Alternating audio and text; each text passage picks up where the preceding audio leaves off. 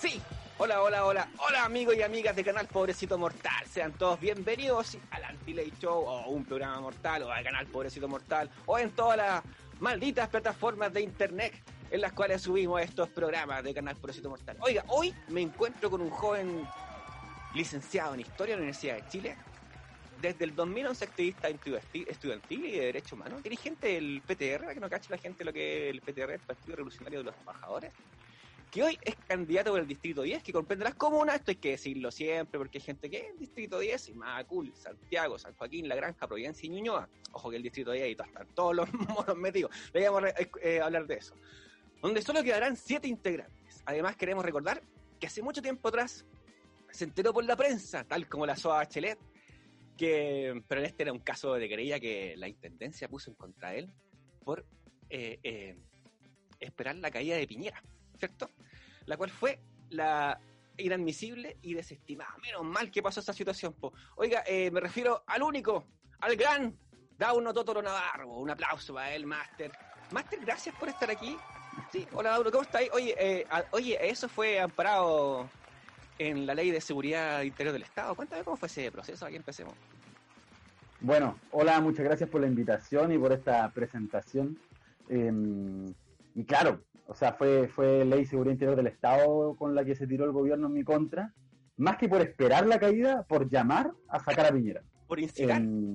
Por, claro, ese fue el, fue una, incitación a la subversión, esa era la figura legal, y en realidad era porque yo estaba en una asamblea en la FECH eh, que organizaba un cordón que se llamaba Cordón Centro en esa época, diciendo que había que avanzar la huelga general para sacar a Piñera y conquistar una asamblea constituyente libre y soberana, que era un poco lo que estaba diciendo prácticamente el 80% del país en la calle en ese momento. O sea, de hecho fue eh, esa, esa, esa palabra que yo en esa asamblea fue el 25 de octubre, justo una o dos horas antes de la marcha más grande de Chile. Ah, fue como que casi, prácticamente, prácticamente fueron como los siete de Nueva York, una cosa así, con la película así como, no sé si la viste, te recomiendo verla. Después te mando un link con la gente que la vio, así como, ya, estoy perseguido por esta situación. buena, buena. Estamos así grabando, un buen infiltrado así grabando así como el, el discurso y de repente así como, jefecito, mire. claro. ¿cómo no, eso? no, si el video lo subimos nosotros a nuestras redes, o sea, porque no, no, no había nada que esconder, o sea, lo, subimos a la izquierda diario, eh, eh, porque decíamos lo que nos parecía necesario en ese momento, no tenía ningún problema en decir eso, y después siempre lo dije, yo nunca me arrepentí de eso, creo que era correcto, que era necesario, y que era inexplicable en realidad que un presidente con un 5 o 6% de aprobación, con los casos sistemáticos de violación de los derechos humanos que habían en Chile, siguiese en el gobierno. Entonces lo absurdo era eso y no que la gente pidiese su renuncia. Sí, pues eso fue como, bueno, después toda la gente casi le hacía como la cosa, ¡y fuera! Claro. Señor director, ¿le voy a poner ese, ese, ese audio, por favor?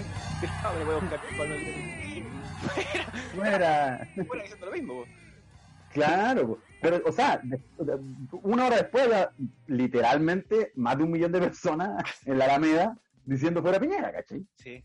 Sí, y, y, lo, interesante en ese proceso, que queremos que lo quiero recordar y para que no se olvide, que eh, eran distintos, distintos petitorios que se juntaron y hicieron un millón de personas, dos millones creo yo, la marcha más grande, y mm, que se formó en, una sola voz. Y eso fue interesante porque la gente no se había juntado más que, por ejemplo, ya los ciclistas furiosos, por esto una estupidez, eh, no sé, ya usted, el PTR, va acá, pa, pa, pa, y se, y se empezaron a juntar así como se encontraron así como, oye, tú, ¿qué onda? Así, bien, ¿por qué estás aquí? No, por lo mismo, ah, ya, bueno, ¿dónde? Se empezaron, fue interesante esa marcha, claro. esa perspectiva.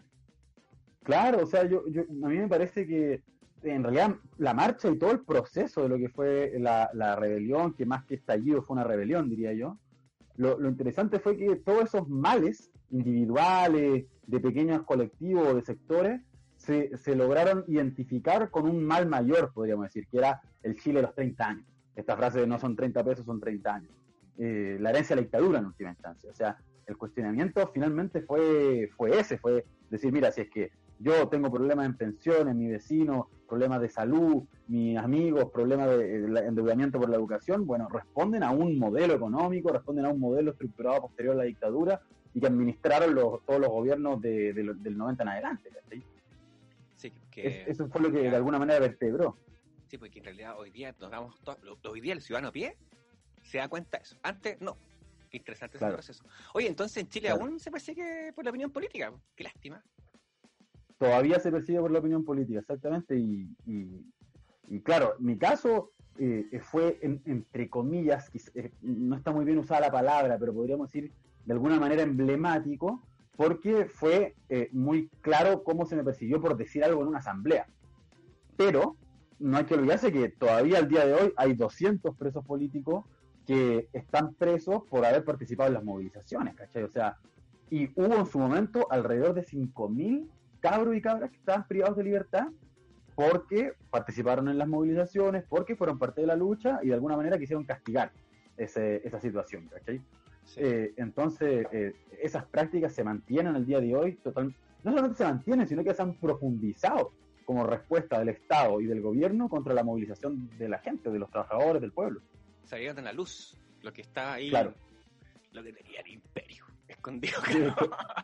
claro, de hecho, sí, sí, de hecho yo creo que fue muy llamativa una cuestión que la, la quizá no, no sé si tú te acordás, pero la primera semana, o los primeros días, 19, 20, 21 de octubre, todos los medios de comunicación hablando de vandalismo, de la quema del metro, no sé qué, y tú veías la tele y después veías las redes sociales y veíais cómo reprimían los milicos, eh, casos de Paco entrando a casas, domicilios particulares en poblaciones para perseguir a gente, ¿cachai? Y después los medios estuvieron obligados a hablar de eso, ¿cachai? Porque no podían seguir ocultando la realidad.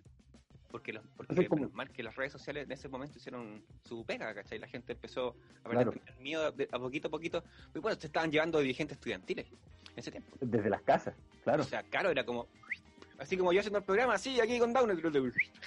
así como, claro, una weá. ¿qué onda? Así como, sí, mi amor, ¿qué pasa? Sí, cagó el programa. Claro, de la mano de un paco así, Una weá así, casi no del casco acá al lado. así como, por eso especiales. Raro, es raro, porque nos, nosotros había quedado en el pasado, en el olvido, ¿cachai? Y no, no, no, no nos percatábamos de que esa situación todavía existía. Oye, ¿recibiste amenaza por esos dichos de la, de la oposición tuya? Sí, pues, sí, pues. Antes de la querella, yo recibí el pack completo. Primero, amenazas de, de como se le llama, fachistán, de los fachos de la derecha. Amenazas, de muerte, mensajes. Mm. De hecho, yo puse una querella originalmente o un recurso de protección, no me acuerdo muy bien, eh, la figura legal. Y dos semanas después, pa, querella. Entonces, de todo, por, por haber dicho esa. Porque además circuló ese video entre sectores de la ultraderecha. O sea, José Antonio Cast lo, lo, lo retuiteó el Sergio Melnik lo retuiteó, o sea, de esa calaña de personajes que estamos hablando. Bueno, te hicieron un favor también. bueno, de alguna, de alguna manera, claro. Sí, bueno, si eh... la publicidad, de cierta forma, claro, te hiciste más conocido y hiciste un nombre completamente ahí con... ¿Y quién es este joven revolucionario? ¿Quién es este joven? A ver, hay que ponerle ojo porque parece que algo está pasando aquí, ¿cachai? Claro. Es, interesante esa situación. Oiga, eres hijo del periodista y novelista uno Totoro Taulis. Eh, yo te pregunto aquí, quiero preguntar, ¿cómo son esas, o cómo, cómo son, eran, o aún, eh, esas conversaciones que tenés con tu padre? Sí, pues soy hijo de, de, de ese Dauno Totoro Taulis. Y no, bacán, o sea, eh, además trabajamos juntos. Trabajamos yo, él, eh, eh, mi mamá y un periodista que se llama Javier Rebolledo, que es bastante conocido también, de la trilogía de La Noche de los Cuervos, eh, perdón, de A la Sombra de los Cuervos, etcétera. Trabajamos en una editorial en Seibo, entonces, pucha, todos los días prácticamente estamos conversando, discutiendo, planeando cosas y, obviamente discutiendo del acontecer político. O sea, de hecho, cuando yo tuve esta querella, recuerdo que, que mi papá escribió una columna que decía nos sacaron a la calle nuevamente, es decir, de alguna manera nos volvieron a, movilizar ustedes, su generación, los cabros como, como yo, ¿cachai? Mm. Em, y eso fue muy muy bonito en cierto cierto sentido, pues, ¿cachai? O sea, de hecho me acuerdo, eh, mi, mamá estaba de cumpleaños a principios de noviembre, eh, y yo le dije, pucha mamá, sabes que no te voy a poder dar ningún, esto así, pero de película, no te voy a poder dar ningún regalo porque estamos, pucha, con la movilización, qué sé yo, y me dice, el regalo más bonito que me pueden haber dado es que hayan eh, salido a luchar, weón, y hayan hecho despertar a chicos. Entonces, ese es como el tono, ¿cachai? De las conversaciones. Yo, por eso, muy, muy, siempre ahí conversando de política, de contingencia. Claro, ellos combatieron a la dictadura también, vivieron en el exilio. Entonces hay una, de alguna manera, una continuidad, podríamos decir, y una educación que me dieron también que me llevó a, bueno, participar y, militar también. Sí, pues interesante, así como, mamá, no te voy a poder dar regalo. Porte, hijo, el mejor regalo la caía, Piñera, y de nuevo la quería acá. la weá, así como, la maldita, así como, ¿cachai? Pero mamá. claro, no, pero ¿por qué? No, pero se cacha, eh, es- yo te lo preguntaba porque cuando, mm, porque hay- hay pocas, es- esa relación se da poco en Chile, porque el, el- el- bueno, la relación padre-hijo está desmembrada, po, con tanto trabajo, con las horas laborales, toda, est- toda esta mierda, ¿cachai? Que, que es parte del, del país que vivimos, ¿cachai? Las horas laborales, puta, todo el, con- el código, sí, código del trabajo, todo, todo de cierta forma indica, y, y Claro. más la sociedad también en sí, de cierta forma, y también el otro, el humano también, que se, está- se- se ha puesto menos empático también con el otro, eh, a raíz también de la maldita publicidad y de malditos medios también en, en algunos casos, en algunos casos, otros casos no, pero se permea esa instancia así como de negativismo para con tus hijos y con el otro, y eso es súper interesante, por eso te, te pregunto esa, esa situación más Sí, una pregunta más personal. Digo, Claro, sí, o sea, eh, eso, eso es, es, es com- es complejo, o sea, porque mm, eh, es como cómo sobrellevar eh, el agobio de la vida cotidiana, del día a día, de la angustia de, no sé, de tener que sobrevivir en este sistema, ¿cachai? O sea, el tema de las deudas, imagínate, nosotros, en nuestro caso, tenemos, estamos con este, este proyecto, esta editorial independiente, que es, o sea, navegar en un mundo, en un mar totalmente hostil, ¿cachai? Eh, y, y mi viejo ahí se la ha bancado un montón también, entonces es como, claro, cómo sobrevivir a ese día a día y al mismo tiempo tratar de mantener una, una relación, no sé cómo decirlo, sana y, y, y- y- y- y profunda con tu, con tu familia, ¿cachai? Si al final es un poco esa... eh, al final es una pelea que también se da, de alguna Sí. manera. Es otra, es otra, claro, es otra forma de pelear, otra forma de... Ay, ay, todo- cada vez que digo una wea así, me suena como cantito, ¿cachai? Así como, otra forma de pelear. Pero de verdad, De es otra forma, es otra forma de, de pelear interna, porque en realidad si no te la gana, po. Sí, po. Y, y- y que ahí Sí, tienen en, en- en la micropolítica que tiene que ver con la casa, que, que ya es otro, Claro. otro estado, otro país, ¿cachai? Que tiene que ver con las cuatro paredes. Eh, claro, o sea, si la desesperanza te gana en el cotidiano, bueno, va a ser también eh, probable que avance en, tus proyectos, en tu, vida más en general, y eso es algo que uno tiene que combatir, ya sea eh, rodeándose de am- amistades y, y familia, pero también, en, mi caso al menos, lo que siempre me nutre es la, la militancia política, el activismo, y por suerte he estado siempre acompañado en ese sentido eh, y respaldado todo el proyecto que estamos levantando hoy, que bueno, ahora se traduce en, en participar en estas elecciones, pero que en otros casos ha sido otro tipo de cuestiones, como, por ejemplo, enfrentar momentos muy adversos, como fue lo de la querella o la de persecución política o la amenaza de muerte. No, complejo, sí, te entiendo. Yo me saco el sombrero con tu familia, compadre, les mando un abrazo a todos ustedes, porque de verdad, eso es muy difícil que se que pase aquí y por eso hay que destacarlo. Eh, de verdad. Oye, quiero recordar también, a- nosotros llevamos siete años aquí en Canal Propósito Mortal peleando y ratoreando, ¿cachai? De cierta forma, como dice el chileno, pero sí, eh, haciendo, bueno, un espacio distinto, alternativo, de cierta forma, ¿cachai? Fuera de, de- de muchas otras instancias, así que voy a hacer, voy a hacer el robot de YouTube, y así que suscríbase aquí, toque la campanita y eso. por favor, Así. suscríbase, claro, chiquillos, eh, porque queremos llegar a más gente y queremos que, esta, mm, que estas pequeñas charlas entrevistas eh, lleguen a mucha gente. Oiga, eh, te pregunto lo mismo que la vea que le pregunté. Eh, ¿Qué opináis de los jóvenes dirigentes estudiantiles que están en el gobierno hoy con respecto a su desempeño? Tú te, te referías a los, a los Jackson, Sí, pues, claro. Vallejo y compañía, claro. Claro. Sí, pa- a, a mí me tocó eh, eh, de alguna manera convivir con ellos cuando ellos eran presidentes de la federación. sí, pues por eso te Porque yo entré a la, claro, yo entré a la universidad en 2011 y allí era presidenta Camila Vallejo, Giorgio Jackson en la Católica, yo estudié en la Chile, y después fue Boric, eh, estuvo también Camila Roja, que sí. Sí. Eh, eh, y bueno, no, no, no es desconocido por nadie que yo y nuestra organización somos totalmente críticos a, a- a- a su gestión, a su política. La gente dice, no, es que se vendieron. Yo, yo no creo que se hayan vendido. Para mí ellos siempre fueron de esa línea. La línea de, de conciliar, de negociar con las autoridades. Yo lo viví en la universidad. De, de bajar movilizaciones para buscar la negociación, porque confiaban más en la negociación con el rector que la fuerza de la lucha de los estudiantes, por ejemplo. Bueno, eso de alguna manera se, se traduce después al ámbito parlamentario y no por nada eh, eh, terminan, o sea, evidentemente fue impactante ver a Boric y a Jackson negociando y firmando el acuerdo por la paz de la nueva constitución. Eh, yo decía, se va, no, no va a ser tan, tan, tan, que va a sentarse al lado de, de estos viejos. Bueno, se sentó igual, ¿cachai? Pero digo, en última instancia no es que te sorprenda, es que te diga, bueno, son consecuentes con su línea que quieren mostrar que ellos ofrecen gobernabilidad, que van a renovar la política, pero con rostros amables, que es posible de alguna manera embellecer este sistema capitalista en última instancia, eh, y se puede confiar en que hay, se pueden hacer alianzas con sectores progresistas de la nueva mayoría, que en realidad para mí eso está totalmente descartado de plano. Ellos han administrado 30 años la herencia de la dictadura y el neoliberalismo y son representantes del gran empresariado. O sea, eso, eso va a ser así, me refiero a la nueva mayoría, y con ellos no se puede hacer ningún tipo de alianza. En el caso del PC, del Partido Comunista, es más o menos similar. O sea, ellos fueron parte del gobierno de la nueva mayoría, eh, de un gobierno que profundizó el mercado en la educación, que estableció eh, reformas laborales neoliberales, que incluso asesinó a un minero, a Nelson Pichillado, en 2015. Entonces, bueno, eh, yo obviamente ahí soy, soy muy crítico y creo que su estrategia, su política nos va a llevar a nuevos fracasos, a nuevas frustraciones, desvíos y derrotas, y por eso queremos construir una alternativa diferente a, a, esos sectores. ¿sí? Desde, ¿Y cómo, cómo, le ha ido construyendo esa alternativa? Bien, pues, o sea, bueno, es una tarea ardua, es una, pero también es un desafío entusiasmante, o sea, esa es una, una motivación, el, el, el, poder levantar un proyecto de estas características. Y yo lo puedo decir con mucho orgullo. O sea, hoy día presentamos listas y candidaturas en 10 distritos del país, 55 candidaturas eh, eh, en, estos 10 distritos, además de candidaturas a concejalía, a la gobernación en Antofagasta.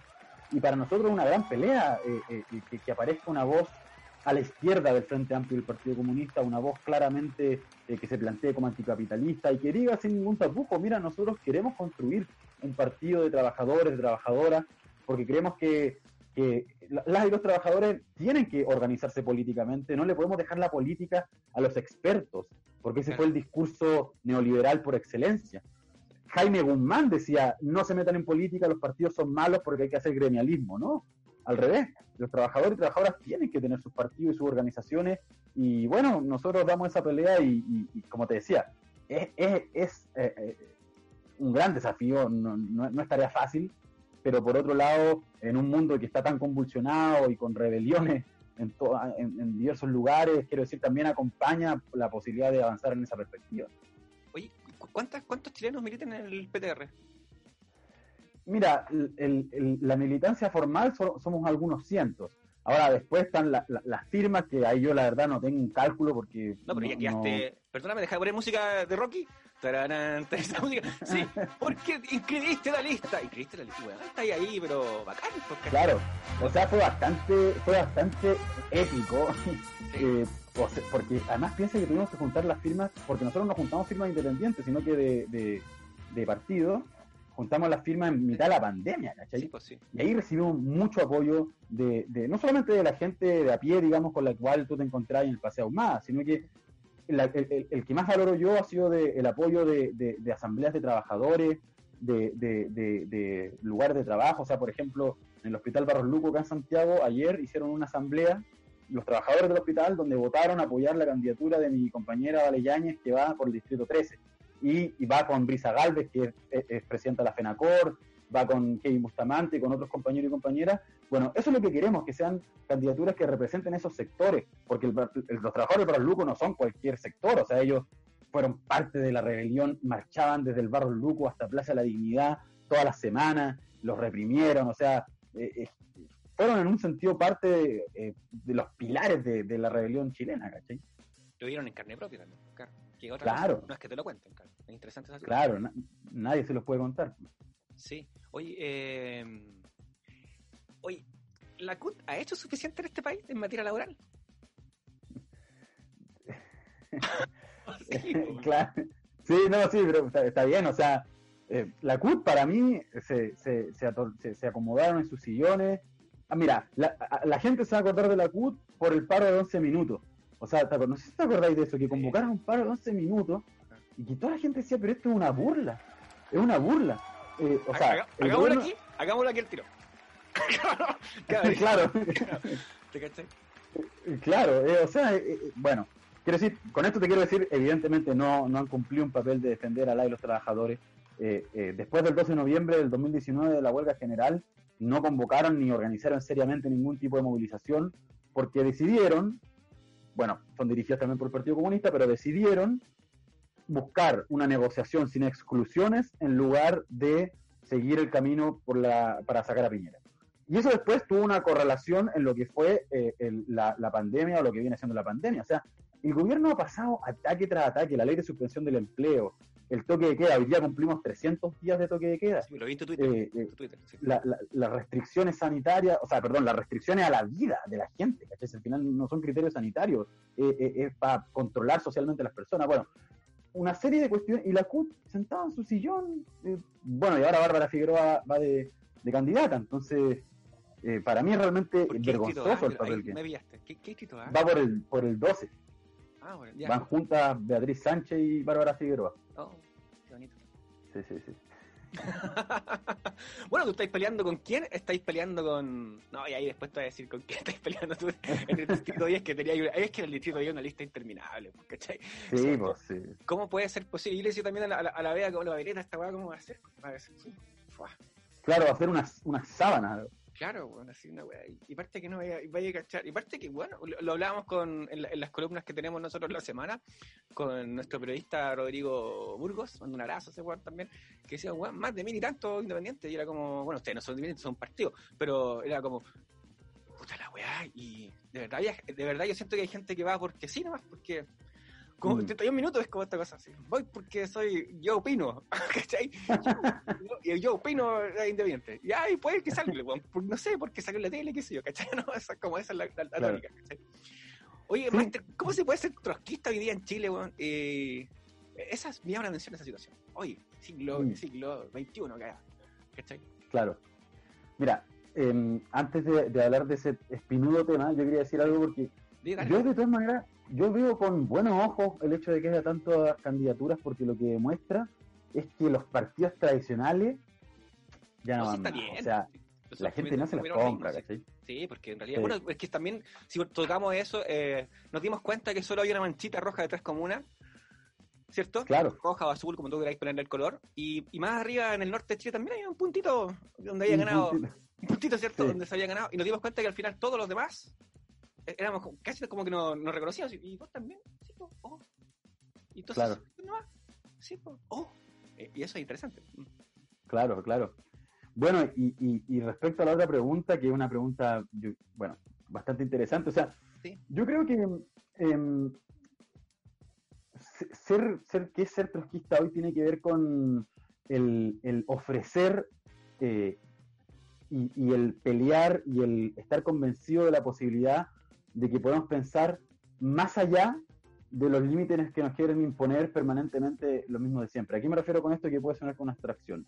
A que podemos pensar una sociedad por fuera del capitalismo, de que podemos pensar una sociedad donde los medios de producción no sean propiedad de un puñado de personas, donde la ciencia, los avances de la tecnología estén a disposición de las necesidades de las grandes mayorías, donde superemos esto de ridículo de las fronteras nacionales, de la xenofobia, del nacionalismo, donde dejemos atrás todas esas trabas eh, que llegan a ser absurdas, pero que están dispuestas en función de la dominación de un sector minoritario por sobre las grandes mayorías. Que podamos romper con esta sociedad, con el, bueno, para qué decir el patriarcado, con, esta sociedad, como te decía, xenófoba, racista.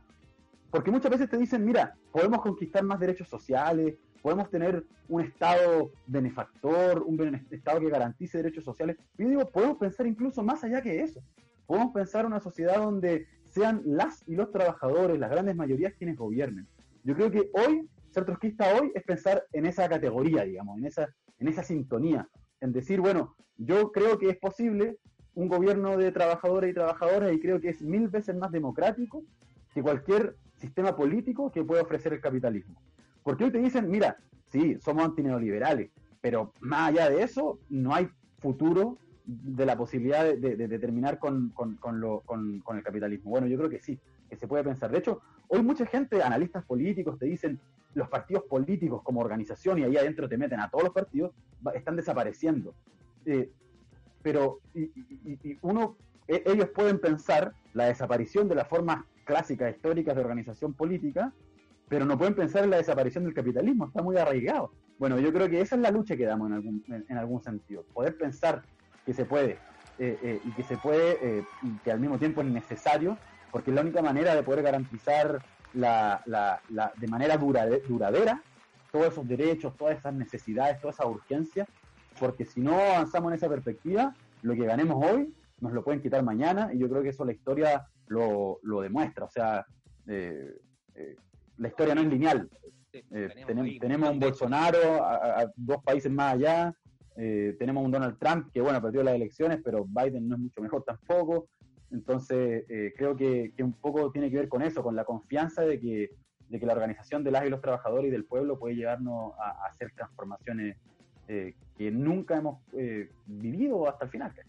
Está difícil, porque, claro, porque en realidad en todos estos años se ha permeado un ciudadano eh, que, que tiene un sentir diferente. Es súper compleja esa situación.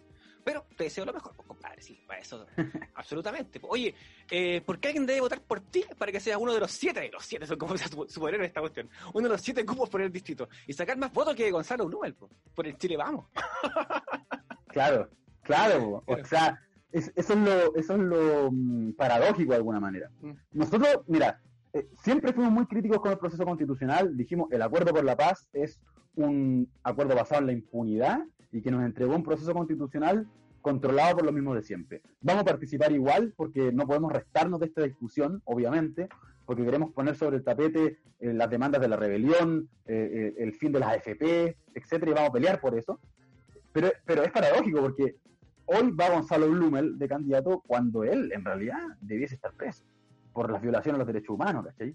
Y cuando él era ministro del Interior, su gobierno se creyó en mi contra por decir lo que todo el mundo decía, ¿cachai? Bueno, ¿y por qué yo creo que debiesen, eh, eh, y la invitación a, votar por mí, la, pregunta del millón, digamos, es porque, mm, porque yo puedo decir con orgullo que hemos, hemos, hemos estado ahí cuando había que estar. Estuvimos ahí cuando había que estar y cuando, y cuando había que movilizar, llamamos a movilizar y, mantuvimos en alto las banderas de Fuera Piñera, de la huelga general, de la Asamblea Constituyente Libre Soberana, a diferencia de otros que ahora dicen vamos a rodear de movilización la convención, pero en el momento en que había que movilizar para sacar al criminal que tenemos de presidente, prefirieron sentarse a negociar. Entonces necesitamos una voz consecuente, una voz de esas características para enfrentar a los neoliberales, para enfrentar a los Blumel, a los Christian Monkeberg, a las Teresa Marinovich. O sea, eh, creo que se necesita se necesita una voz de esas características y yo creo que lo puedo decir como con orgullo y también con, humildad, que creo que esa es la, es la perspectiva que, planteamos junto de la mano con un programa y una propuesta de acabar con este Chile de los capitalistas eh, y pensar un país al servicio de las grandes mayorías, que yo creo que eh, hoy eh, nadie está pensando en esa sintonía y es la nadie a la candidatura, me refiero, y es la única manera de poder garantizar todos los derechos y todas las demandas que se plantearon en la rebelión. Em, yo diría principalmente por eso si tengo que candidatearme. Sí, no, está perfecto el, relato ahí con respecto. Oye, candidato, a, ¿ustedes como partido van a apoyar a algún candidato a presidente? Ya que, pues ya caché, o sea, no caché hoy día, bueno, hace rato ya estaba cachando que la IA de alguna forma y era como, ya, pero ¿cómo? Pero de nuevo, ¿qué onda? La otra vez le faltó más pan de Pascua, me acuerdo que había regalado pan de Pascua para poder, para poder salir las elecciones presidenciales y, ¿Y ustedes se van a sumar con alguien o van a apoyar a alguien en ese, en ese proceso? Sí, no, nosotros y nosotras vamos a presentar candidaturas presidenciales probablemente, o sea, al menos ese es nuestro objetivo. Ahora, bueno, tenemos que pasar por estas elecciones y después constituirnos a nivel nacional, pero nuestro objetivo es, seguir levantando esta bandera en las elecciones de diputados y en las presidenciales también, o sea, vamos, vamos con todo. Oye, si, si, te preguntara ahora, si tuviera, tenía un candidato así como, ahora, mi candidato presidencial sería este. Uh, Oh, mira, de los que hay, de los que están en las encuestas. hace tiempo lo mismo. claro, de los que están en las encuestas, no, no, ninguno, no, no, no, comparto. Tendremos que nosotros discutir y buscar a alguien que represente, o sea, ojalá sea un compañero, una compañera que venga del mundo de los trabajadores, que, que, represente ese, ese sector, esas vivencias. Eh, ahora tenemos que, discutirlo, pero, pero igual está abierta la, discusión a ver quién, quién podría ser, evidentemente. Todavía falta mucho tiempo, pero como te digo, alguien que esté hoy en la encuesta, paso. me encanta esa frase. Me queda acuñada en el, así en el cerebro de, todos los chilenos. No, y todos los chilenos. Oiga, Master, eh, eh, lo que tú quieras decir, tu tiempo, tu espacio, lo que tú quieras decir a los pobrecitos y pobrecitas mortales de este fucking country del mundo, en realidad. Eh, bueno, primero que todo, agradecer la invitación. Se necesita eh, este tipo de iniciativas, eh, más todavía ahora en el proceso constitucional, porque los medios tradicionales están dando muy poca cobertura a las voces alternativas, más todavía a quienes somos críticos con el proceso constitucional. O sea, el Mostrador, que es un medio alternativo, sacó una nota donde decía conoce a los candidatos de los principales distritos y mencionaba a los candidatos del Frente Amplio, del Partido Comunista, de la Concertación y de la derecha. De lo demás ni hablar. Quizá mencionaba a los independientes no neutrales, que son algunos de ellos financiados por grandes empresarios. Entonces, primero que todo, agradecer y, reivindicar esta instancia y este espacio de conversación muy además entretenido y ameno.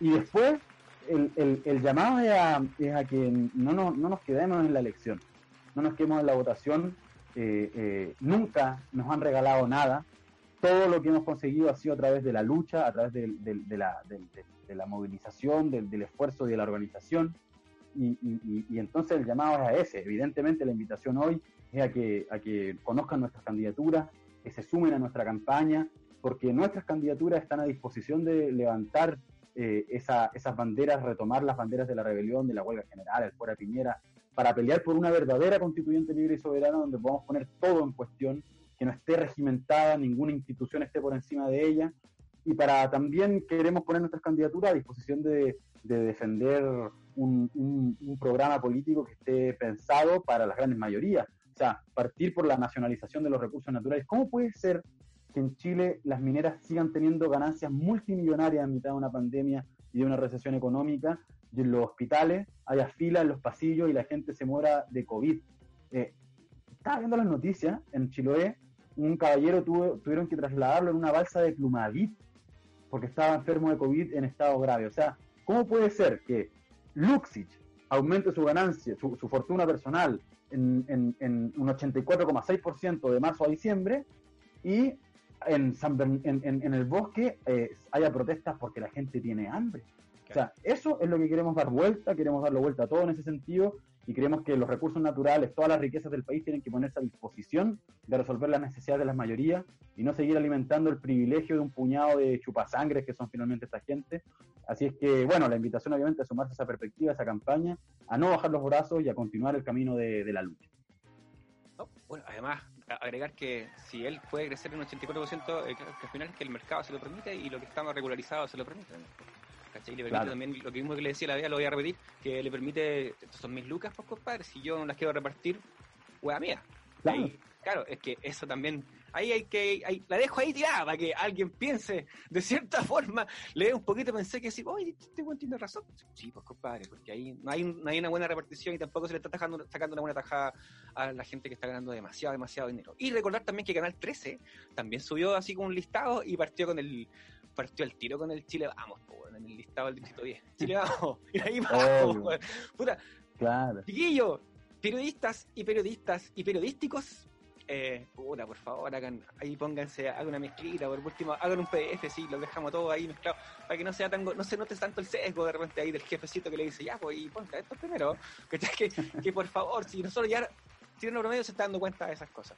Eh, Dauno, un abrazo, compadre. Gracias por estar aquí en Canal Pobrecito Mortal. Eh, nada más, compadre. Aquí les deseamos a todos que les vaya bien a todos y todas. Eh, aquí en Chile tienen que estar todos representados en ese proceso. Espero, veamos cómo te va.